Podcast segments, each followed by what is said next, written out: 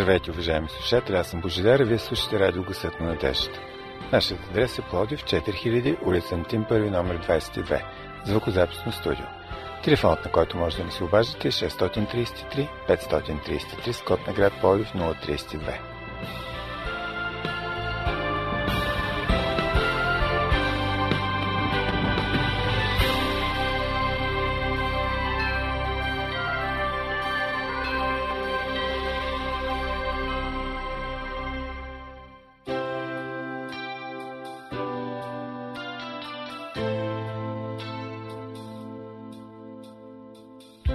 Тръгнали сме на някъде. Бавно вървим и мислим. Ще си подадем ли ръка? Ще си помагаме ли? Да посрещаме проблемите заедно. Да се радваме на зората заедно. Да вървим към кръста заедно. Уважаеми слушатели, започва нашето предаване заедно. Останете с нас.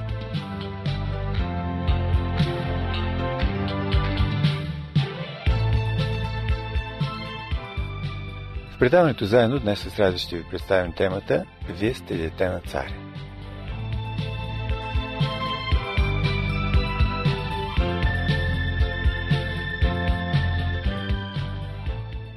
Ранди Максуел споделя. Неодавна получих официално писмо, което съдържаше покана да пътувам за Ирландия, за, ако може така да се каже, ново обединение на рода Максуел. Поканата беше адресирана към мен и моето семейство. Някой беше извършил много прецизна работа, отбелязвайки максималното количество американски семейства с фамилията Максуел, с цел да се обединят разделените клони на родословното дърво на земята на техните предци в Ирландия. По-нататъчните събития изглеждаха просто невероятни.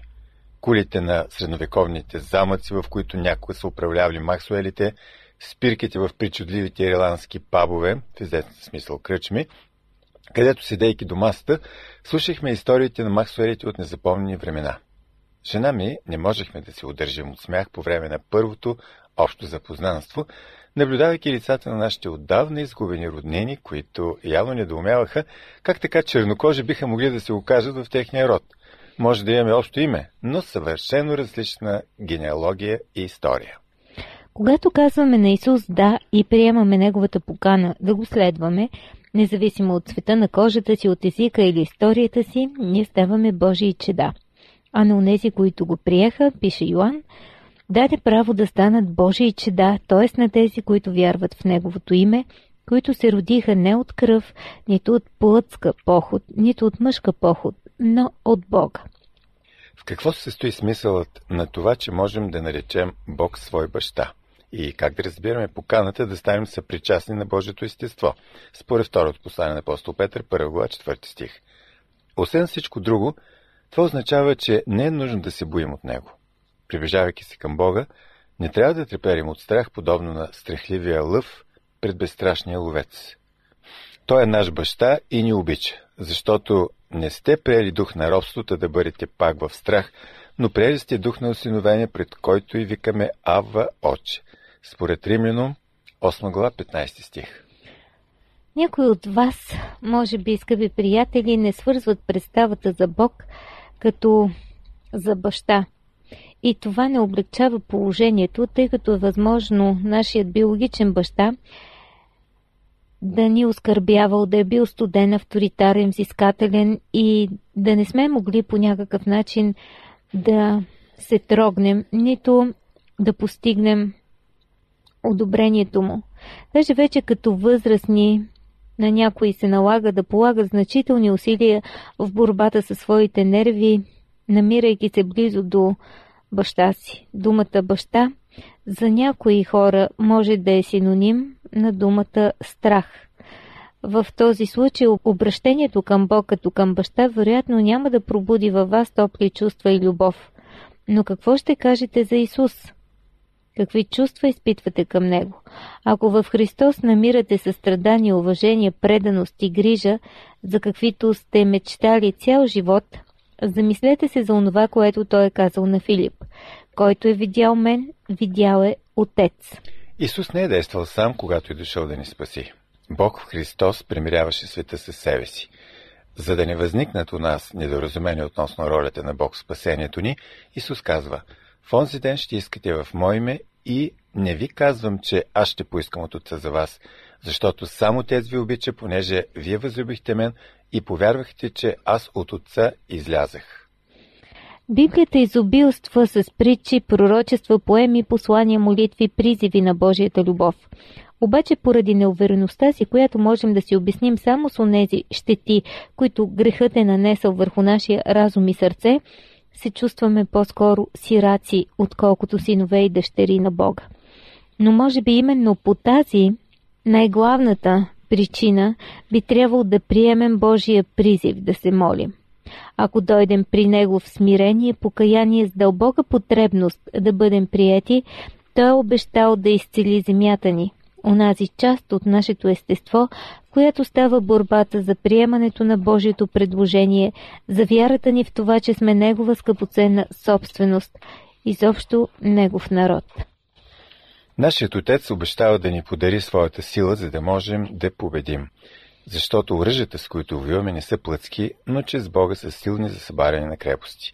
Понеже събаряме помисли и всичко, което се издига високо против познанието на Бога. Според второто послание до Коринтияните, 10 глава, 4 и 5 стих. Каквито и да било лъжливи и сплетени замисли на ада, противостоящи на истината за нашето положение пред Бога, за нашия статус в Неговото семейство – трябва да бъдат разбити с онова оръжие, което ни е дал за тази цел сам Бог. Нашето единствено оръжие за атака е мечът на духа, който е Словото Божие. Ефесянам 6 клас 17 стих. Словото възвестява Не бой се, защото аз съм ти изкупил. Призовал съм ти по име, мой си ти. Исайя 43 глава 1 стих. Единствено, чрез молитва можем да получим тази божествена сила – Молитвата съвсем не е само едно от оръжията ни в нашия духовен арсенал. Това е начинът за водене на борбата. Молитвата, това е стратегията на битката, единственият ефективен начин за борба с врага. Никога не сте се очудвали, защо много от нас, макар и отдавна християни, нерядко търпят поражение, макар да знаят всички верни доктрини и всички необходими библейски текстове. Възможно е да сте чували отговора на този въпрос в съботното училище от пасторите, да сте го срещали в книгите или да сте го долавили на семинари. Обаче така и не можем да открием изчерпателен отговор. Защо? И най-добрият меч в света няма да порази нито един враг, ако този, на когото той принадлежи, не участва в сражението. Молитвата това е начинът за водене на борбата – без молитва сме подобни на Израелевата армия, която е стояла на върха на планината пред Голият и пред филистимската армия в пълно всеоръжие, без да направи нито крачка напред. Ден след ден великанът Голият обсипва с оскръбление Божия избран народ, предизвиквайки някого на двубой. Библията казва, че израелтяните и филистимците стояли войска против войска. Първа книга на царете 17 глава 21 стих. Израелтяните били въоръжени за битка, построени в боен ред, обаче никой не тръгвал напред, защото много се изплашили и се ужасили. Ако ние като избран Божий народ не отговорим на призъва да се молим, ще представляваме същата патетична иллюстрация на безсилието пред огнените атаки и оскърбления на врага. И ще стоим в пълно всеоръжие с прибори за нощно виждане и пушки М16 с лазерен прицел и в пълен боред, силно оплашени и ужасени. Скъпи приятели, безпокоите ли се за вашите взаимоотношения с Бога? С какво биха могли те да бъдат охарактеризирани? С страх или с вяра? Ще стоите ли в бъдеще въоръжени с доктрини, с текстове, с информация натрупана за много години в главите ви, но не и в сърцето ви?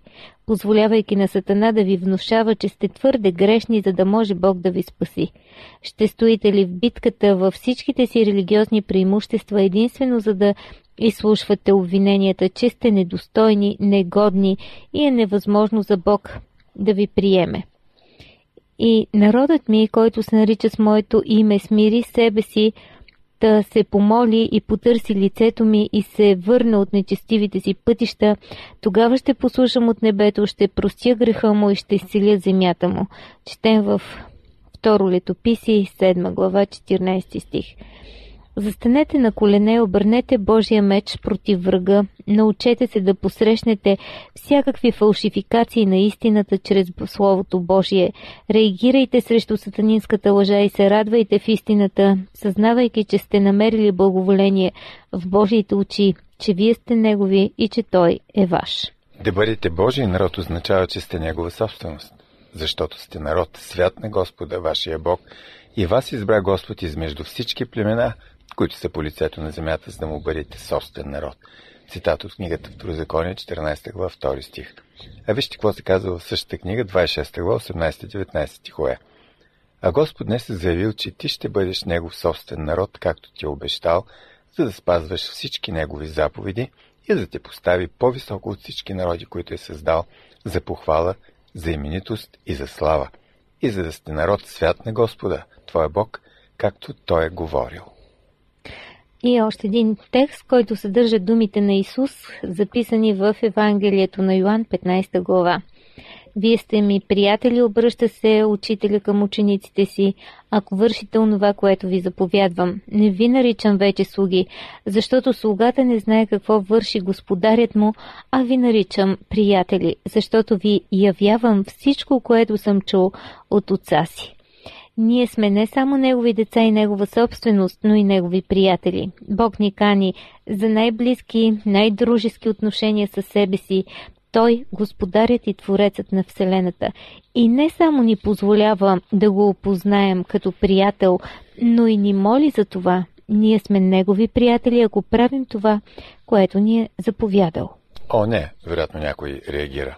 Така си и знаех, че рано или късно ще стане въпрос на послушание – Нима всички разговори за Бога ще засягат заповедите и послушанието. И сте прави. Да изясним един важен детайл. Господ, това е Исус Христос, а не вие. И разбира се, не съм аз. Следователно, Той е Господар. Аз му се подчинявам и Той се разпорежда с моя живот. Аз не принадлежа на себе си, но съм изкупен на висока цена. Според първо послание до Коринтияните 6 глава 20 стих. И сега живея не за да удовлетворявам само своите желания, но за да изпълнявам Неговата воля. Безпокои ви това? Виждате противоречие между необходимостта от послушание и дружбата с Бога? Ето ви една история на Ранди Максуел, който разказва как дъщеря му Кристал една вечер седяла на кухненската маса и ответявала картинки в едно от многобройните библейски пособия за деца. Облечена очакване, когато цялото семейство ще бъде готово за тръгване на поредната репетиция на църковния хор. За съжаление, Ранди, заради простуда и последвалия ларингит, бил принуден да си остане вкъщи. Той казва, не знам поради каква причина, но се оказа, че това дете, ентусиазирано от светяващо картинките, размишляваше за правителството. Татко, ти ръководител ли си погледна ме тя? Какво ли би могло да означава това, помисли Оранди, опитвайки се да разбере към какво клони и Кристал, защото относно нея било трудно да се предскаже. Отначало помислил да даде логичен отговор от типа «Разбира се, ръководител съм в нашия дом», но после размислил «Не», казал просто и веднага последвал следващия логичен въпрос. И защо не? Тя била и доста агресивна понякога. Разбираш ли, казал Ранди, ръководителите, лидерите образуват правителството на нашата страна, град, нашия щат? Момиченцето се замислило. Знаеш ли, много ми се иска ти да беше ръководител. Ходът на разговора приял благоприятен за Ранди завой. Защо? Попитал, предвкусвайки комплимент по своя дрез в смисъл, че вероятно би бил мъдър и добър ръководител, с помощта на който животът би бил доста благополучен. Обаче очакванията му не съответствали на действителността. Защото тогава аз и сестра ми щяхме да можем да правим всичко, което ни се иска. Отговорила дъщеричката му. Шокиран от този отговор, Ранди попитал, Нима, наистина ли така мислиш? О, разбира се, тогава всички щяха да са задължени да бъдат послушни, освен ние. Внезапно Ранди бил осенен от мисълта за това, че много християни се отнасят по същия начин и към Бога. Те си мислят, че Статусът Божий чеда ги поставя над закона, че тяхното вътрешно родство ги избави от нуждата да бъдат послушни. Едно учение, известно в богословските среди като ефтина благодат. Скъпи приятели, вие слушате Световното адвентно радио Гъсът на надеждата и предаването заедно. Телефонът ни е 032 633 533. Унези от вас, които желаят, могат да се свържат с нас и чрез Фейсбук. Търсете ни като Адвентно радио България, изписано на кирилица. Нашата радиопрограма продължава под заглавие Вие сте дете на царя.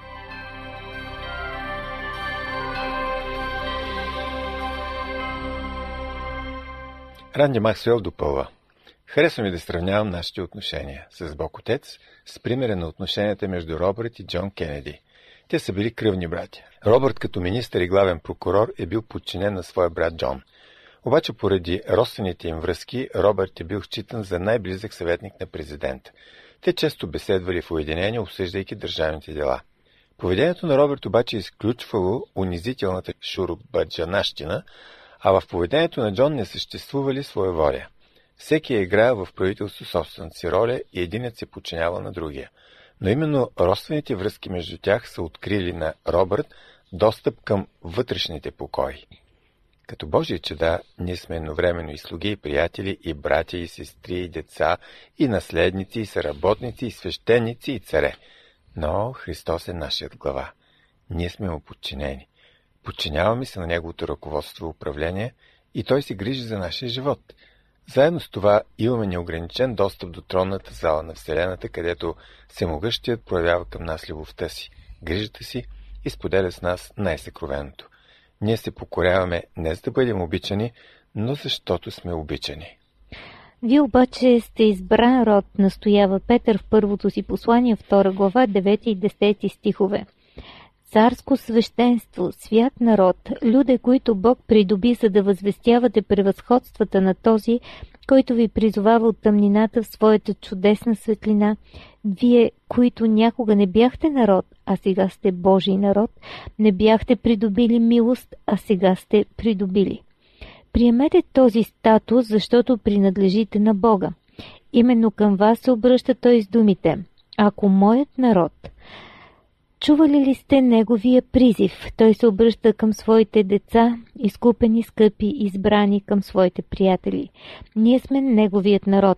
Нашите лица, имена, въпроси и съмнения, триумфи и трагедии, нашите белези навеки са запечатани на Божиите длани.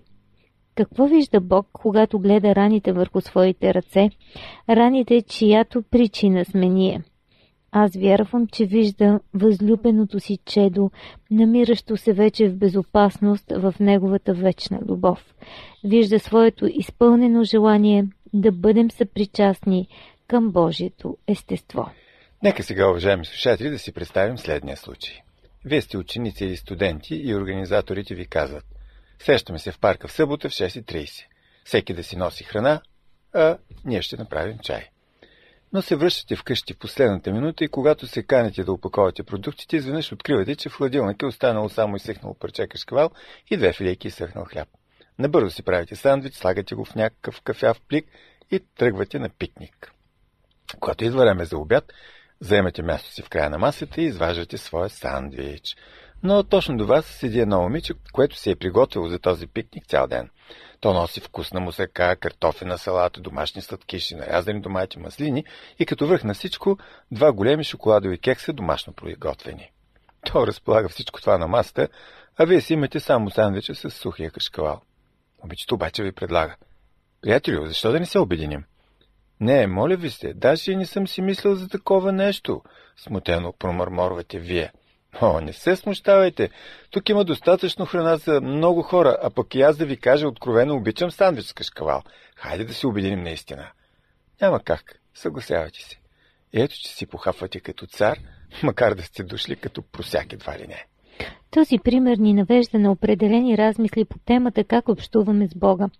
Когато си мислим за това колко малко сме донесли ние и колко много донася Той и при това ни кани да се обединим, би трябвало да ликуваме. Вероятно понякога не ни достига любов или вяра, или милост, или мъдрост, но той има от всичко това в изобилие и ни кани. Хайде да се обединим. Посвещение, себеотрицание, жертва, преданост, кръст – всички тези думи бяха твърде сложни за моето разбиране, споделя Ранди, докато тогава, докато не погледнах на тях светлината на обединението.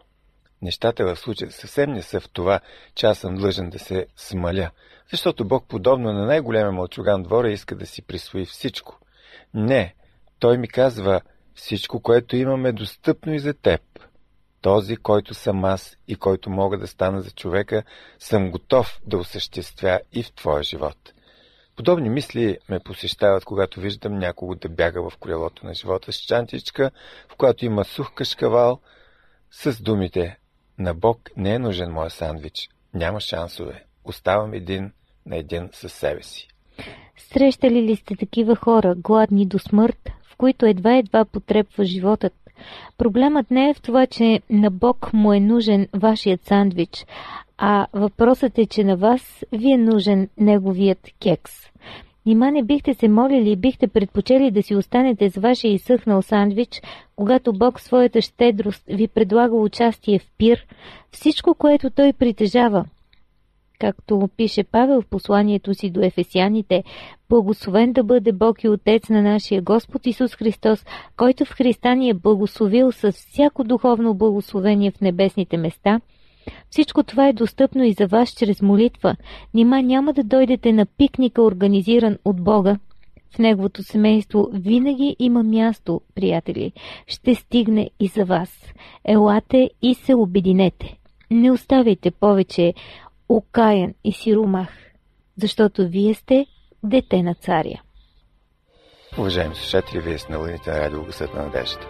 Може да ни пишете и нашия имейл адрес awr.bg.abv.bg а също така и да ни слушате в интернет. Нашите сайтови са awr.org и awr.sdabg.org.